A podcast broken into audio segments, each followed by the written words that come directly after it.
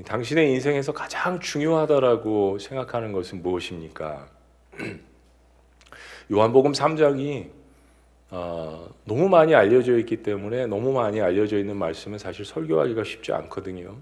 이걸 어디서 끊어야 될지 또 어떤 구조를 어떤 주제를 가지고 해야 될지 묵상하는 가운데 특별히 7일 동안 이 격리하면서 그 주제를 주시더라고요. 야, 최 목사, 인생에서 가장 중요한 거 뭐라고 생각하니? 사실 이 질문은 면접 시험에서 가장 많이 나오는 질문 가운데 하나라고 합니다. 그러면서도 면접자들이 가장 힘들어하고 잘 질문을 답을 잘 못하는 그런 것 가운데 하나라고 이야기합니다. 이 질문에 대한 답을 하자면 그 사람에 대한 인생관, 직업관, 그리고 가치관, 삶을 대하는 가치관 이런 것들이 답으로 나와야 되기 때문에 이 질문은 참 중요합니다. 사람은 생각의 동물이죠. 생각 없이 사는 사람은 없습니다. 그런데 무엇을 어떻게 생각하느냐가 훨씬 더 중요합니다. 동시에 인간이 생각하는 동물이라는 말이 역설적인 것이 사실 인간은 한순간도 생각을 안 하는 순간이 없습니다. 우리가 이제 아이들에게 뭐, 야, 너는 왜 이렇게 생각이 없냐, 뭐 이런 이야기를 하지만 다 생각이 있어서 행동을 하는 겁니다. 우리 자녀들도. 단지 잘못된 선택을 했다라는 말에서 왜 이렇게 생각이 없냐 이런 이야기를 하지 인간은 한순간도 생각을 안 하는 순간이 없습니다. 무의식적인 가운데서도 생각을 하거든요.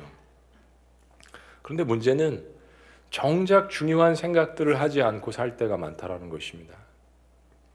현대인들은 인류 역사상 가장 주도적인 것처럼 보이는 세대이지만은 실상은 이 생각의 자유를 가장 많이 구속받는 세대라는 평가를 받고 있습니다. 무한 경쟁의 시대에 살고 있잖아요. 어떻게 든지 남을 이겨야 되기 때문에 끊임없이 일의 성과에 대한 압력을 받는 시대입니다. 정보의 홍수 가운데 있잖아요. 그 가운데서 남들한테 뒤지 않으려면 최신의 정보, 이겨야 되는 정보, 남들에게 돋보이는 정보를 얻어야 되기 때문에 무시로 깨어서 기도하는 게 아니라 무시로 인터넷과 매스컴에 열중을 합니다. 이제 핸드폰은 우리 몸의 일부가 되었습니다. 그리고 그렇게 머리를 식힐 겨를도 없이 다시 또 내일을 준비해야 됩니다. 근데 정작 내 인생에 있어서 가장 중요한 질문을 하는 시간을 내가 얼마나 갖고 있냐. 이거 참 퀘스천업을 해요. 사실 내 인생에 있어서 가장 중요한 질문은 나에 관한 것입니다. 내가 있어야 세상도 보는 거고 내가 존재해야 뭔가 판단도 하는 거고 그런 거죠. 생각도 하는 거고. 나는 어떤 존재인가? 이걸 꼭 몰라서 그렇기보다 이걸 너무 생각을 안 하고 지내니까요. 난 어디로부터 온 존재인가? 나는 왜 살아가지? 왜 이렇게 바쁘게 내 삶을 내가 살아가야 되는 거지? 이렇게 사는 것이 맞나? 어떻게 살아가야 되는 것이 좋은 것인가? 나는 영원히 살아가는 존재인가? 사람들을 보니까 그렇지 않은 것 같은데, 그럼 나는 죽음을 맞이할 준비가 되어 있는가? 이런 질문들이죠. 근데 역설적이게도 현대인들은 어느 세대보다도 나 중심적으로 살아가는 세대이지만 이런 질문들에 대해서도 너무나도 취약한 세대들입니다. 빨리 피곤한 오늘을 마감하고 내일을 준비해야 되기 때문입니다. 너무 바쁜 거죠. 그런데 그 내일이 불투명한 순간이 찾아오게 되면 인간은 본질적인 질문으로 돌아가게 되어 있습니다. 내가 누구지? 왜 이렇게 열심히 살아왔지? 내일은 어떻게 되는 거지? 인간은 고난과 위기라는 상황을 맞이하면서 인생의 근본적으로 중요한 질문들을 던지게 됩니다. 내일을 살아가야 할 의미를 오늘이 준 이 위기 상황 가운데서 찾아야 되기 때문입니다.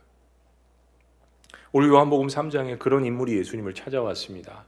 바로 니고데모라는 인물이죠. 유대 종교 지도자들 그룹 중에서 가장 당원이 많고 센 그룹 6천 명으로 구성된 바리세파. 이 바리세파는 당시 부하게 사는 상인들 그리고 경제를 이끌어 나가는 사람들 중에서 유대교의 전통을 철저히 지키는 보수파 엘리트 그룹 귀족들도 많았습니다. 바로 니고데모가 여기에 속한 사람이었죠. 바리새인들은 사두개파 그룹들과 라이벌이었는데 사두개파는 어, 제사장 그룹들이었습니다. 이들은 부활을 믿지는 않았고요. 근데 이 두 유대교회 종파가 막강한 종교적, 정치적, 경제적 영향력을 유대 전역에서 행사를 하고 있었습니다. 사실은 이, 사람들이 다 종교 정재계를 다 이끌어 나가는 사람들이었습니다. 근데 이들 무리들이 유대교회에서 계속적인 기득권을 누리기 위해서 모세의 율법과 또 그들이 자의로 해석한 자신들이 만든 그런 전통을 강조하고 공부하고 설파를 했습니다. 니고데모는 바로 이런 바리새파의 당원이었습니다. 동시에 니고데모는 유대인의 관원으로서 당시 모든 종교 지도자들 가운데서 또 이러한 그룹들 가운데서 뽑아서 선발되어진 70명으로 구성된 사내들인 공회라는 당시 최고의 종교 권력 기관의 종교 국회의원이었습니다. 그러니까 니고데모는 바리새인이면서 사내들인 회원이라는 당시 유대교의 최고의 핵심 인물 가운데 하나였습니다. 그런데 그런 니고데모가 이런 인물이 예수님을 찾아왔다라는 것입니다. 예수님 사역의 기간 내내 특별히 바리새인들과 사두개인들 예수님을 굉장히 괴롭혔죠. 예수님을 사랑한 사람들도 예수님을 계속 따라다녔지만 예수님을 정말 괴롭힌 사람들도 예수님을 끝까지 따라다녔습니다. 십자가의 죽음까지 지켜봤으니까요. 예수님 역시 그들과 대화하고 논쟁을 하면서 그들을 많이 꾸짖으셨죠. 그런 것을 생각한다면 니고데모가 예수님을 찾아온 것은 당시로서는 이 엄청난 사실은 스캔들이었습니다. 파격적인 일입니다. 성경은 니고데모가 밤에 예수님께 찾아왔다라고 일부러 그 때를 기록을 합니다. 기억나시죠? 요한복음 1장에 바로 빛과 어두움을 계속 대주했습니다. 그걸 생각한다면 지금 니고데모의 영적 상태가 어두움 가운데 있었음을 암시하는 것입니다. 실제적으로 시간적으로도 밤에 찾아왔고요. 근데 동시에 니고데모가 그 밤에 그런 높은 신분으로 한난 목수의 아들인 나사렛 예수를 찾아왔다라는 것은 그만큼 그의 자존심을 많이 내려놨다라는 것입니다. 오늘 여러분들 가운데 그런 분들이 있으실 것입니다. 무엇인가 삶의 위기 상황에 계신 분들이 있으실 것입니다. 인생의 밤을 맞이하신 분들이 있으실 것입니다. 근데 지금 비록 인생의 밤을 맞이하고 있지만 그것 때문에 모든 것을 멈추고 삶을 진지하게 생각하는 그 시간을 갖고 있다면 여러분이 맞이하고 계시는 이 밤은 밝은 내일을 맞이하는 기회의 밤이 될 수 있는 것입니다. 니고데모의 이야기가 그렇습니다. 니고데모는 예수님에 대한 자신의 생각을 먼저 진지하게 이야기합니다. 자, 2절 말씀. 다 같이 시작. 그가 밤에 예수께 와서 이르되 라비어 우리가 당신은 하나님께로부터 오신 선생인 줄 아나이다. 하나님이 함께 하시지 아니하시면 당신이 행하시는 이 표적을 아무도 할 수 없음이니이다. 강조법을 썼습니다. 아무도 할 수 없음이니이다. 니고데모는 예수님의 사역 가운데서 예수님이 대략 어떤 분이신지 그리고 야 이런 표적과 기적은 이게 하늘로부터 오는 것이 아니면 하나님이 함께 하시지 않으면 저런 게 나타날 수 없는데 선한 판단을 했습니다. 다른 바리새인들과 다른 사두개인들과 다른 제사장 그룹들과 다른 서기관들과 좀 다른 면이 있었습니다. 그리고 찾아와서 자신이 예수님을 신뢰한다라는 것을 지금 이야기하는 거죠. 좋은 이야기입니다. 근데 예수님께서 바로 본론으로 들어가십니다.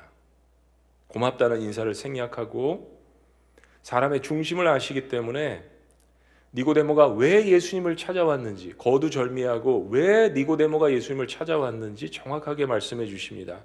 무뚝뚝하게 그 핵심을 찌르십니다. 자, 3절 말씀. 예수께서 시작. 예수께서 대답하여 이르시되 사람이 거듭나지 아니하면 하나님의 나라를 볼 수 없느니라. 이게 니고데모의 질문이었습니다. 하나님 나라를 어떻게 보는 거지? 예수님은 니고데모의 마음을 정확하게 알고 계셨습니다. 우리가 하나님께 나올 때 우리는 때로 하나님은 내 마음을 몰라. 난 이거 설명해야 돼. 난 이런 거 포장해야 돼. 난이 정도는 할 수 있는 사람. 이라는 생각으로 하나님께 나오신다면 그건 하나님의 존재를 사실 잘 모르는 거죠. 그건 하나님이 아닙니다. 내가 하나님 앞에 나아갈 때는 난 나를 포장할 필요도, 필요도 없고 사실은 내 인생을 다 설명할 필요도 없으실 정도의 우리의 삶을 꿰뚫어 보시는 분이어야 그분이 자연을 능가하시고 자연을 지배하시고 자연을 만드시고 창조하신 하나님이시죠. 사실 니고데모는 이런 질문들 때문에 찾아온 것입니다. 모든 종교적인 모습은 갖고 있고 말씀도 다 외울 정도로 아는데도 무엇인가 삶에 대해서 자신이 없고 항상 무슨 일을 만나거나 위기의 상황이 닥치면 어딘지 모르게 불안하고 게다가 종교 지도자로서 자신 스스로 하나님 나라를 가르치면서도 하나님 나라에 대한 확신이 없는 내가 죽으면 도대체 내 삶이 어디로 가는 거지? 영생에 대해서 가르치면서요. 사두개인들은 부활을 믿지 않았지만 바리새인들은 몸의 부활을 믿는데 바리새인인 니고데모는 이 부활과 영생에 대한 확신이 없었습니다. 가르치면서 설명하면서 지도하면서 예배도 좀 드리고 종교 생활도 좀 하고 하나님도 믿는데 도대체 하나님 나라를 어떻게 들어가는 거지? 하나님을 어떻게 하면 만날 수 있는 거지? 너무 마음이 괴로웠던 겁니다.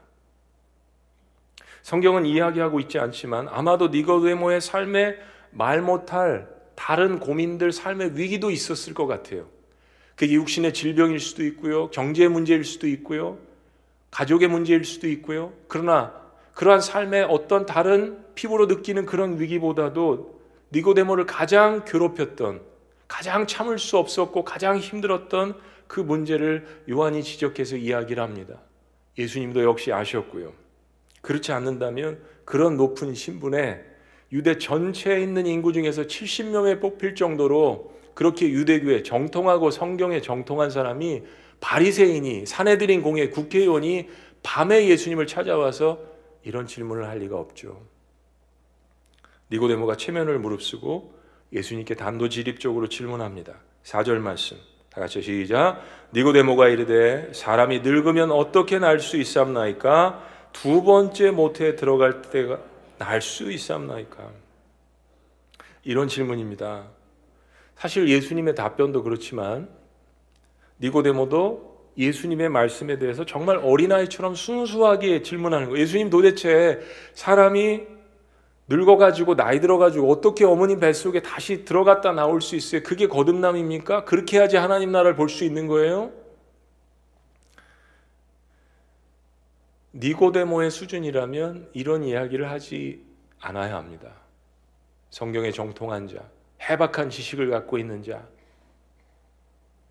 수십만 수백만의 인구 중에서 70명에 뽑힌 자, 이스라엘의 선생 리더가 예수님이 그 얘기를 하셨다고 사람이 그럼 나이 들면 뱃속에 들어가야 되는 겁니까? 여러분 우리가 진리를 탐구하고 정말 갈급할 때는 우리는 순수해집니다. 내 위치와 내 학식과 선 경험을 내려놓을 수밖에 없습니다. 내 갈급하니까요. 내가 죽을 것 같고 내가 살아야 되니까요. 그런데 항상 우리는 모든 일을 육적으로 이해하려고 합니다. 나타나는 눈에 보이는 현상으로만 모든 일들을 이해하려고 해요. 내가 갖고 있는 지식과 선 경험으로만 판단하려고 합니다. 누구의 탓도 아니에요. 그게 우리 인간의 한계입니다. 땅의 일을 다 이해 못하는데 어떻게 하늘의 일을 이해할 수 있어? 예수님께서 이 대화 다음 주의 본문 가운데도 그렇게 이야기하십니다. 니고데모는 예수님의 핵심을 이해하지 못했습니다. 사람이 거듭나지 아니하면 이게 도대체 무슨 뜻일까요? 거듭남 영어로 이야기하면 born again이라는 영어 단어가 있는데 이게 한때 미국에서 유행했습니다. 60년대, 70년대 혹은 50년대 미국이 교회 부흥기와 성장기를 맞이했을 때 밖에 있는 사람들은요 미국은 크리스찬 국가인 줄 알았어요.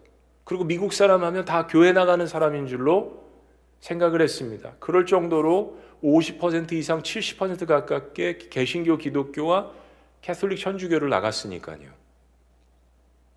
그런데 다 교회 나오는 사람들이 크리스찬이 아니라는 사실을 서로가 알기 시작했습니다. 그러니까 미국에 살고 있으면 크리스찬 아니라는 걸 깨달았어요. 그래서 질문하기 시작했습니다. Are you born again Christian? 당신은 거듭난 그리스도인입니까? 그냥 그리스도인이 아니고 거듭난 그리스도입니까? 정말 예수님 영접했습니까? 미국에 살고 있으면 종교적으로 크리스찬이 아니라 로마 제국에 살고 있으면 그냥 기독교인이 되는 것이 아니라 정말 본 어겐 거듭난 그리스도인입니까? 이 말이 유행되었습니다. 또 다른 거듭남의 영어 단어는 regeneration, 재생산하다는 의미가 있습니다. 우리의 본질이 바뀌는 단어는 사실은 영어 단어의 change, 변화 이 말을 많이 쓰는데요. 근본적인 변화는 transformation이라는 단어가 있습니다. 완전히 물이 포도주로 변화되는 것 같은 변화를 이야기합니다. 우리말 성경에 거듭난다라고 번역된 헬라어 단어가 아노센이라는 단어인데 이 단어는 위로부터라는 그러한 뜻을 갖고 있습니다. 이걸 성경 본문에서 문맥상 가운데에서 해석하자면 거듭난다라는 말의 영적인 표현은 옷이 위에서부터 아래로 쭉 찢어지는 변화를 이야기합니다. 즉 하나님께서 우리의 마음을 그분의 방법대로 완전히 새롭게 변화시키지 않는다면 인간이 하고 있는 영생에 대한 어떠한 토론도 무의미해지는 것입니다. 우리 인간의 영혼의 변화라는 것은 하늘로부터 내려오는 신령한 역사로 변화되지 않는다면 인간은 단순한 그냥 change이지 transformation, 물이 포도주로 변화되는 것 같은 역사를 경험할 수 없습니다. 위에서의 능력이 안으로 들어와야 우리의 내적인 변화가 시작되는 것이기 때문입니다. 근데 우리의 인간의 속사람은 그런 변화를 창조하고 주도하고 그렇게 내가 결단한다라고 경험할 수 있는 것이 우리 속사람에 없기 때문입니다. 예수님은 이 변화가 어떻게 일어나는 것인지 말씀하십니다. 자, 5절 말씀 다 같이요. 시작. 예수께서 대답하시되 진실로 진실로 내게 이르노니 사람이 물과 성령으로 나지 아니하면 하나님의 나라에 들어갈 수 없느니라. 성경을 통으로 읽으면 그냥 이 문맥 속에서 또 요한복음이 물에 대해서 많이 강조하고 있으니까 그렇게 큰 문제가 되지 않습니다. 근데 예수님은 단순하게 이야기하신 거예요.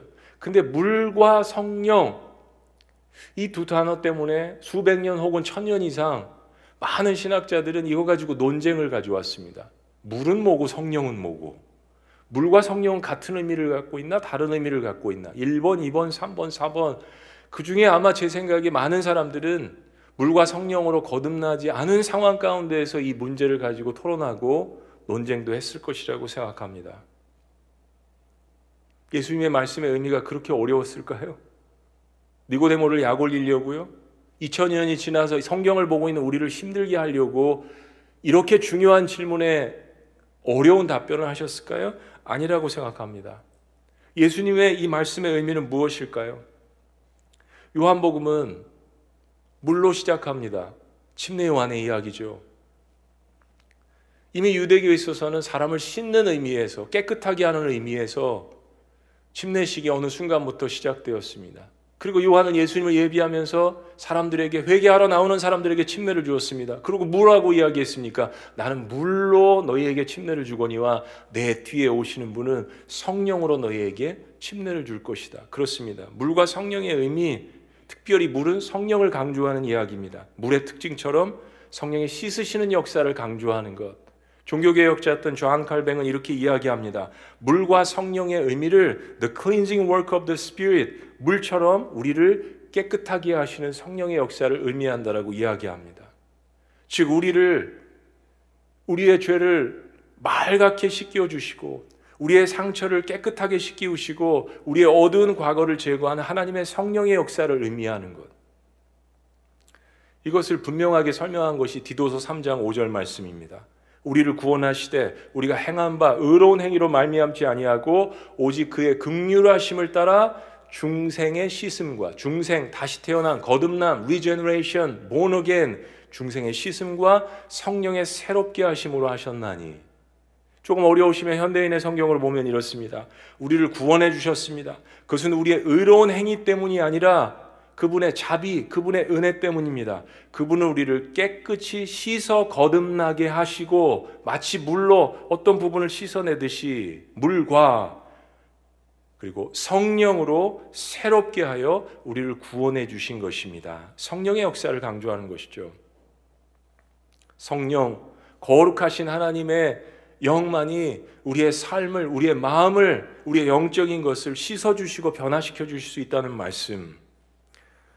여러분 사람이 변화된다는 것이 어떤 율법이나 선행이나 규칙을 지킨다고 변화되는 것이 아닙니다. 우리의 의로운 행위를 통해서도 사람은 변화되지 않습니다. 만약에 우리가 믿는 신앙이 우리의 기독교가 그런 것으로 다시 돌아간다면 우리는 이 자리에 나와서 예배해야 될 필요가 없습니다. 왜냐하면 그것은 기독교 밖에서도 얼마든지 하고 있는 것입니다. 기독교 밖에서도 얼마든지 회자하고 있는 것입니다. 세상에 존재하는 수많은 사람들이 경배하는 종교들은 100% 율법을 이야기합니다. 다른 종교에서도 이야기하는 것입니다. 그러나 구원은 성경이 이야기하는 것은 철저히 예수님의 십자가 사건과 하나님의 은혜로만 하나님이 선물로 주신 성령의 역사로만 가능한 것이라고 이야기합니다. 그럼 왜 성경은 선한 행위를 강조할까요? 그리스도인의 선한 행위는 그 구원의 결과가 열매로 나타나는 것이기 때문입니다. 너는, 너희는 세상의 빛과 소금이 되라고 말씀하신 선행을 강조하시는 주님의 수많은 말씀들, 그것은 우리의 구원의 결과가 열매가 그렇다라는 것을 이야기하는 것입니다. 이 둘의 차이점과 순서를 혼돈해서는 안 됩니다. 니고데모는 성경의 첫 다섯 권인 모세오경을 통째로 암송하고 외울 수 있는 그러한 실력을 겸비한 사람이었습니다. 율법을 집행하고 유대 전통들을 만들기도 하고 사람들에게 가르치는 사람이었습니다. 10절에 보니까 예수님께서는 너는 이스라엘의 선생이 아니냐라고 말씀해 주시지 않았습니까? 니고데모가 속한 바리세파는 그런 율법과 행동 강령을 지키는데 유대 전역에서 모인 최고의 열심 있는 사람들이었습니다. 사도 바울도 그런 사람이었죠. 내가 바리새인 중에 바리새인이다. 율법으로는 흠이 없을 정도로 내가 다 지키지 않았느냐? 그 예수님 만나기 전에 과거의 자신의 삶에 대해서 이야기했습니다.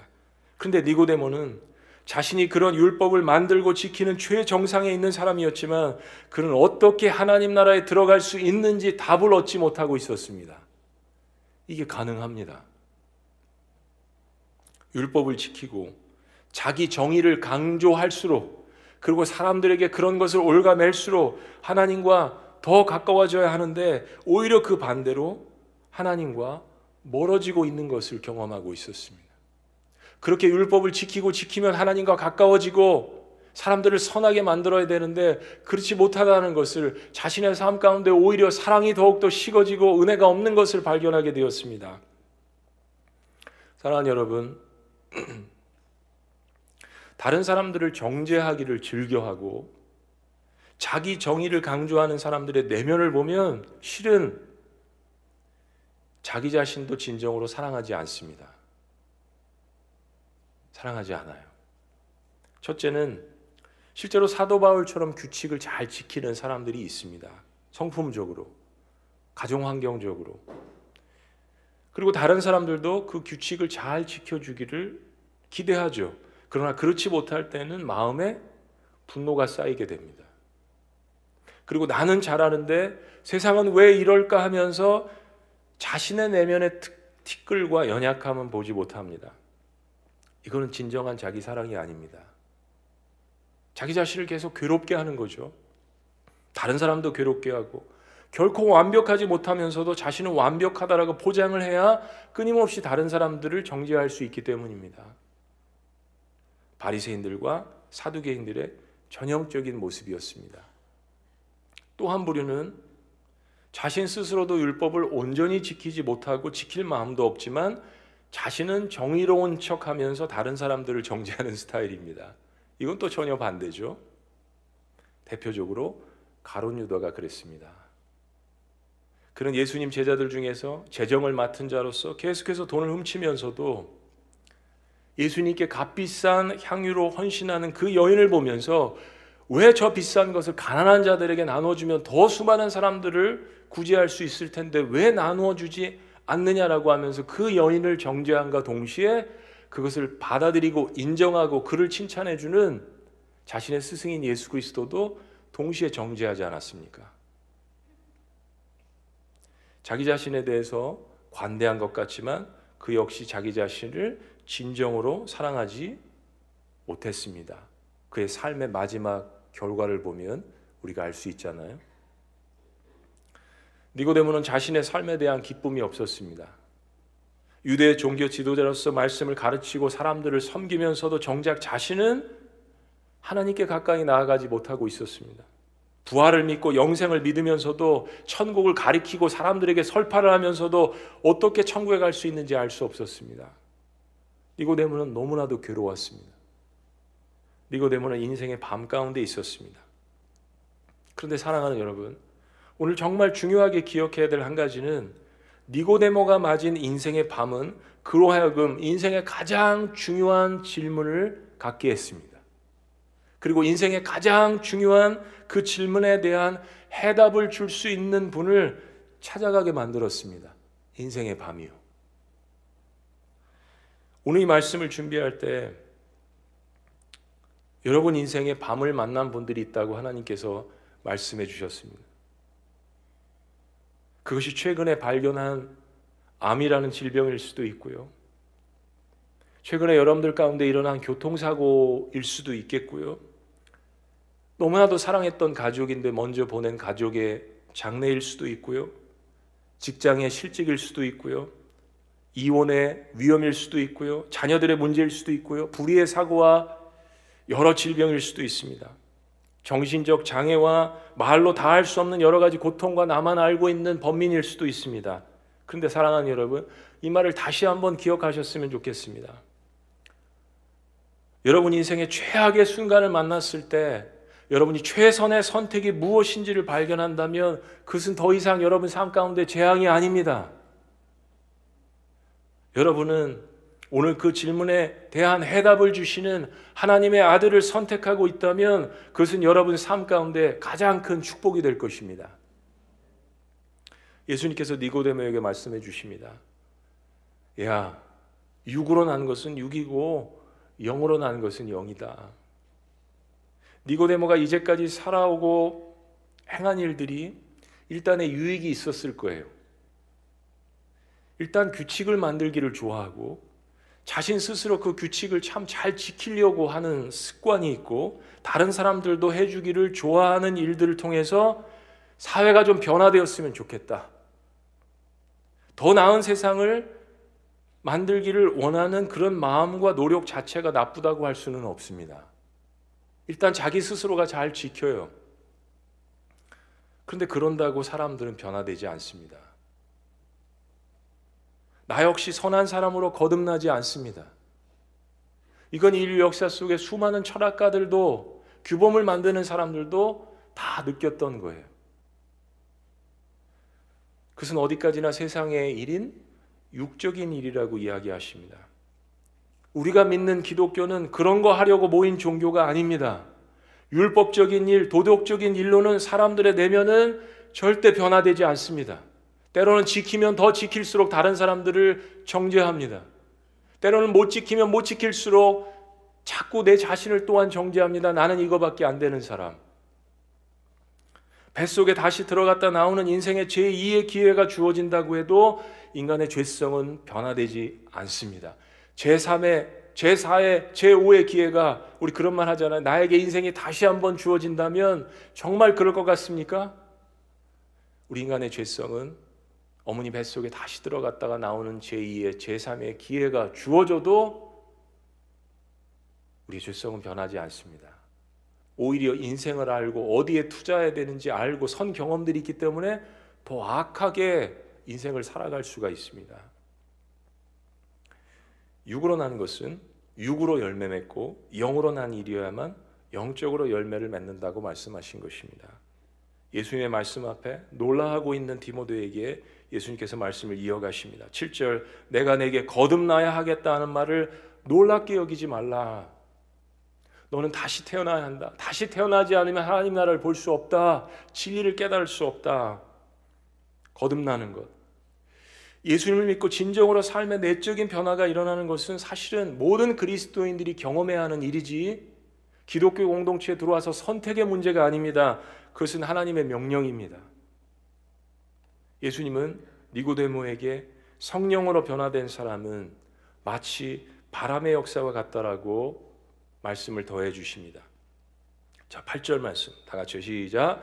바람이 임의로 불매 내가 그 소리는 들어도 어디서 와서 어디로 가는지 알지 못하나니 성령으로 난 사람도 다 그러하니라. 구원의 역사라는 것.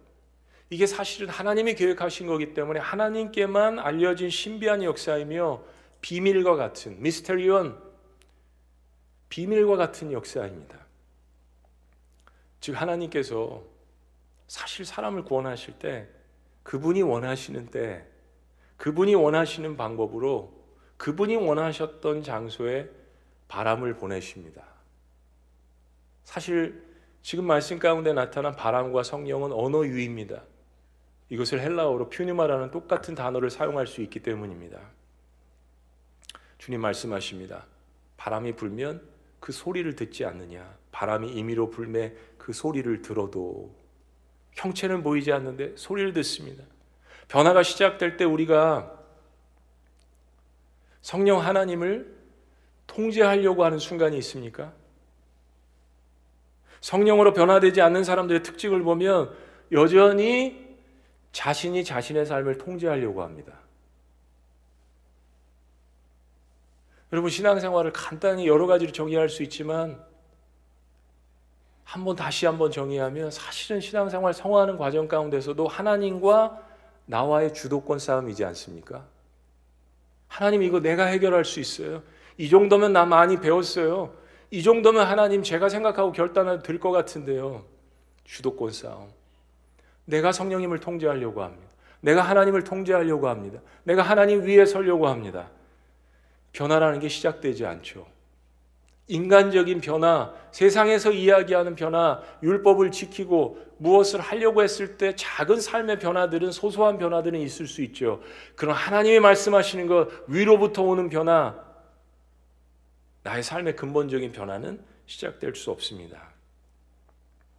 그러나 삶이 부족해도 여전히 죄 가운데 있어도 자신의 삶을 그래서 내가 한계가 있고 내가 연약하다라는 것을 깨닫기 때문에 하나님께 삶을 맡기는 사람에게는 하나님께서 변화를 허용하십니다.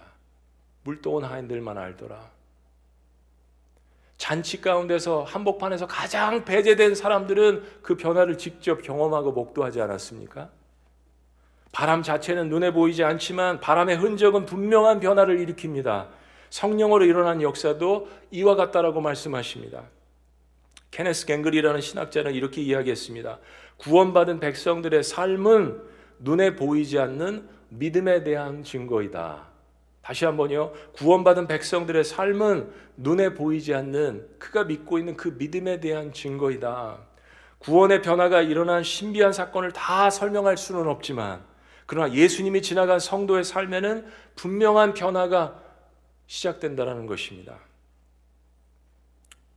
18세기 영국의 부흥을 일으켰던 위대한 목회자 요한 웨슬리는 거듭남의 의미를 네 가지로 설명했습니다. 첫째는 divine change, 신성한 변화라고 이야기했습니다. 하늘로부터 오는 변화. 우리는 벌써 배웠죠. 요한복음 1장 12절 13절에 이렇게 이야기합니다. 영접하는 자, 곧 그 이름을 믿는 자들에게는 하나님의 자녀가 되는 권세를 주셨으니 이는 혈통으로나 육정으로나 육으로 난 것이 아니라 사람의 뜻으로 나지 아니하고 오직 하나님께로부터 난 자들이니라. 하나님께로부터 위로부터 오는 변화를 이야기합니다. 여러분 이런 권세를 차별 없이 주시니까 아무것도 가진 것 없는 사람이 예수님 믿으면 얼마나 좋습니까? 그래서 굿뉴스 복음 아니겠어요? 두 번째는 inner 내적인 변화를 이야기합니다. 내적인 마음의 심령의 변화가 일어나야 우리의 가치관과 삶의 행동이 바뀌지 않습니까? 육으로 난 것은 육이요 성령으로 난 것은 영이니 성령으로 난 것만이 우리의 삶의 내적인 변화를 일으킬 수 있습니다. 세 번째는 absolute change, 본질적인 변화를 이야기합니다. 여러분 내가 본질적으로 변화되었다라는 것은 무엇보다도 누구보다도 내 자신이 가장 먼저 압니다. 그리고 두 번째로 나와 같이 몸담고 있는 가장 가까운 가족들이 인정해야 그게 정말 진정한 변화입니다. 마지막 네 번째는 mysterious change, 신비한 변화입니다. 바람처럼 8절 말씀처럼 바람처럼 눈에 보이지 않는 무형질의 변화입니다. 그러나 바람이 지나간 흔적이 분명합니다. 예수 그리스도의 십자가 관통한 사람은 삶의 흔적이 분명합니다. 오늘 이런 질문들을 마지막으로 여러분들에게 도전하면서 드려봅니다. 내가 오늘 주일 아침 일찍 일어나고 시간을 정하고 우선순위를 정하고 이건 엄청난 에너지가 들어가는 일입니다. 세상에 있는 사람들은 주일에 이렇게 모여서 예배하는 것을 도저히 이해할 수 없어요. 빨래도 하고 밥도 하고 여가일도 하고 여행도 가고 할 수 있는 수많은 여가 일들이 있음에도 불구하고 왜 이 자리에 나와서 시간을 정하고 에너지를 쏟으며 예배를 하는가? 내가 그렇게 예배드려야 될 이유가 무엇인가? 종교적으로 어려서부터 교회에서 자랐기 때문에요. 그럴 수도 있겠습니다. 아니면 이제는 일상의 습관이 되었기 때문에요. 아, 주일날 교회 안 나가면은 주일 성수 안 하면 뭔가 뭐 뭐가 있다고 그랬는데 그런 걸 들으셔서요. 아니면 사회생활 중에 문화인으로서 중요하다라고 생각하기 때문에요. 성남과 용인과 수원에 살면 문화인으로서 지구촌 교회는 나가야 된다. 라는 생각 때문에 나오시는 건가요? 아닐 겁니다. 세상에서 줄 수 없는 그 무엇인가가 있기 때문에 여러분들은 이 자리에 나오시는 것이어야 합니다. 그리고 가장 중요한 핵심은 주님 제가 생각해 보니까 제가 하나님을 사랑하네요. 네.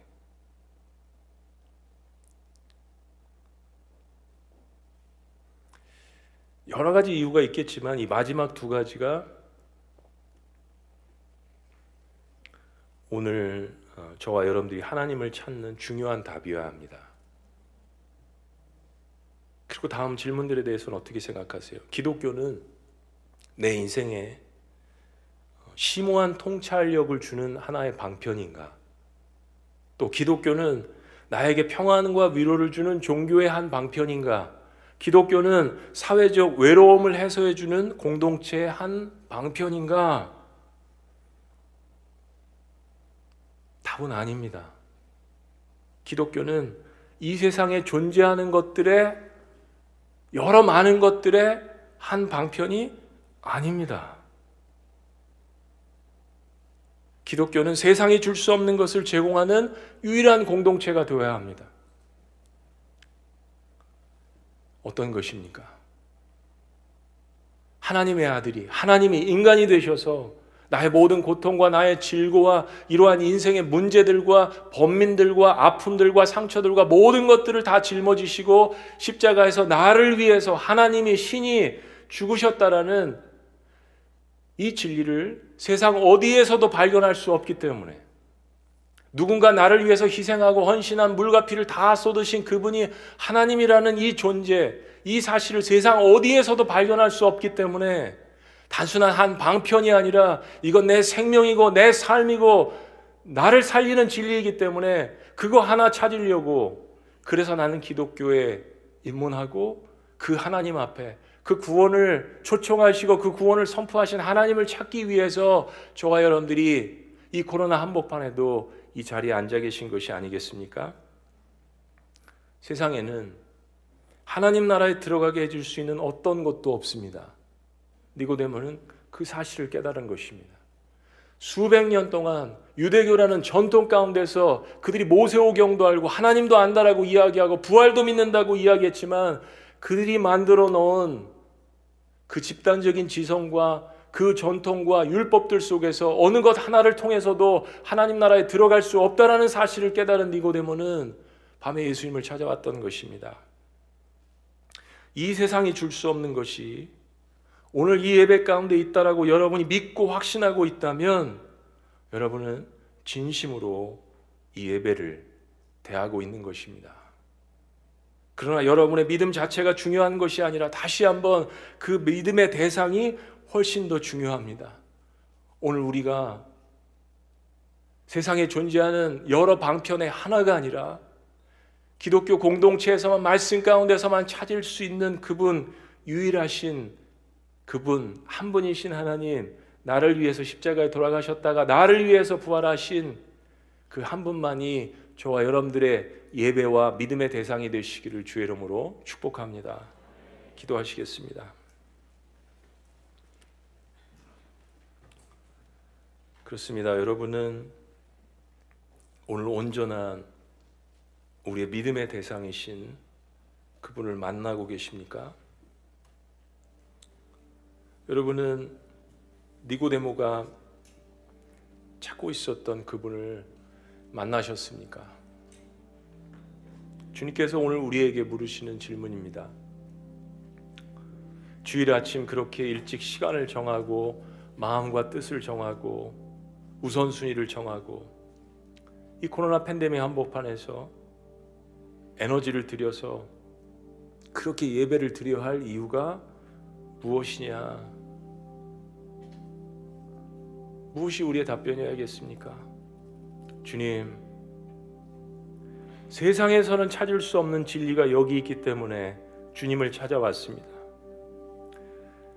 그리고 제가 부족하지만 주님을 사랑하기 때문에 이 자리에 있습니다.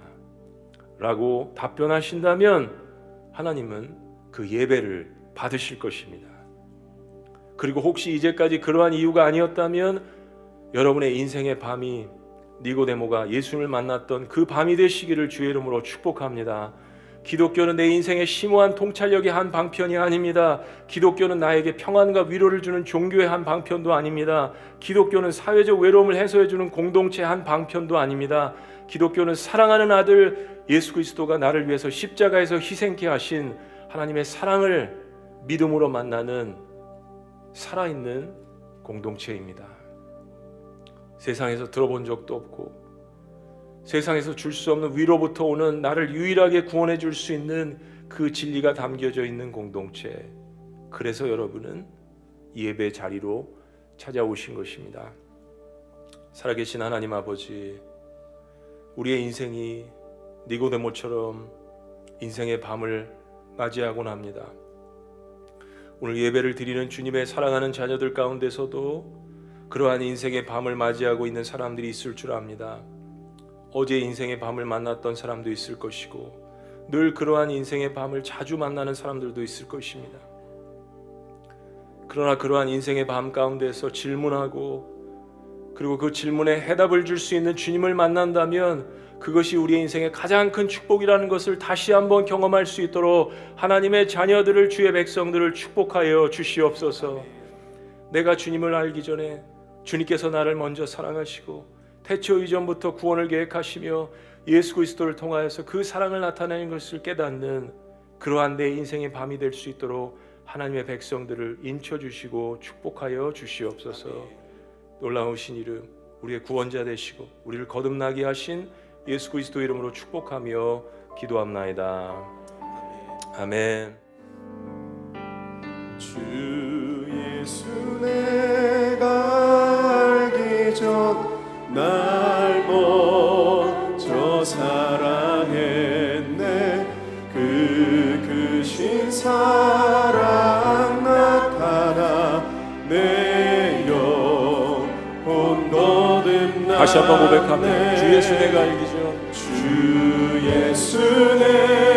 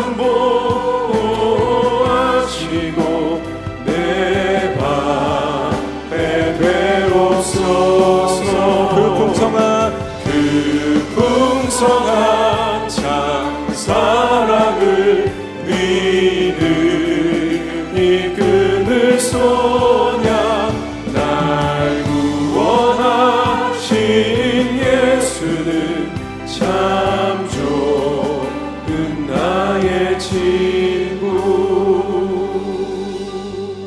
아멘. 하나님 아버지 니고데모가 밤에 괴로워서 인생의 밤에 예수님을 찾아왔지만 그러나 그가 괴롭기 전 태초부터 주님께서 니고데모를 사랑하셨다는 것을 저희들이 깨닫게 하신 건 너무나도 감사합니다. 오늘 나의 고통과 번민과 괴로움 나아가 나의 죄 이전에 주님께서 태초부터 나를 사랑하시고 나를 아시고 나를 빚으시고 나와 함께 하신다는 사실 가운데 다시 한번 이 인생의 모든 의문과 아픔과 고통들이 씻겨 내려가는 놀라운 성령의 역사를 경험할 수 있도록 하나님의 백성들을 축복하여 주시옵소서. 이제는 우리 주 예수 그리스도의 은혜와 하나님 아버지의 극진하신 사랑과 성령님의 감화 교통 역사하심이 인생의 밤 가운데 그러나 인생의 가장 중요한 질문들을 주님 앞에 가져갔을 때 그 모든 것들을 주관하시고 죄에서 죽음과 고통에서 나를 구원해 주시는 그 놀라우신 예수 그리스도를 만나는 기쁨과 감격 속에 다시 한번 주님을 새롭게 사랑하며 헌신하기를 다짐하는 주님의 백성들의 위대한 고백 위에 지금부터 영원토록 함께 하시기를 간절히 축원합나이다. 아멘.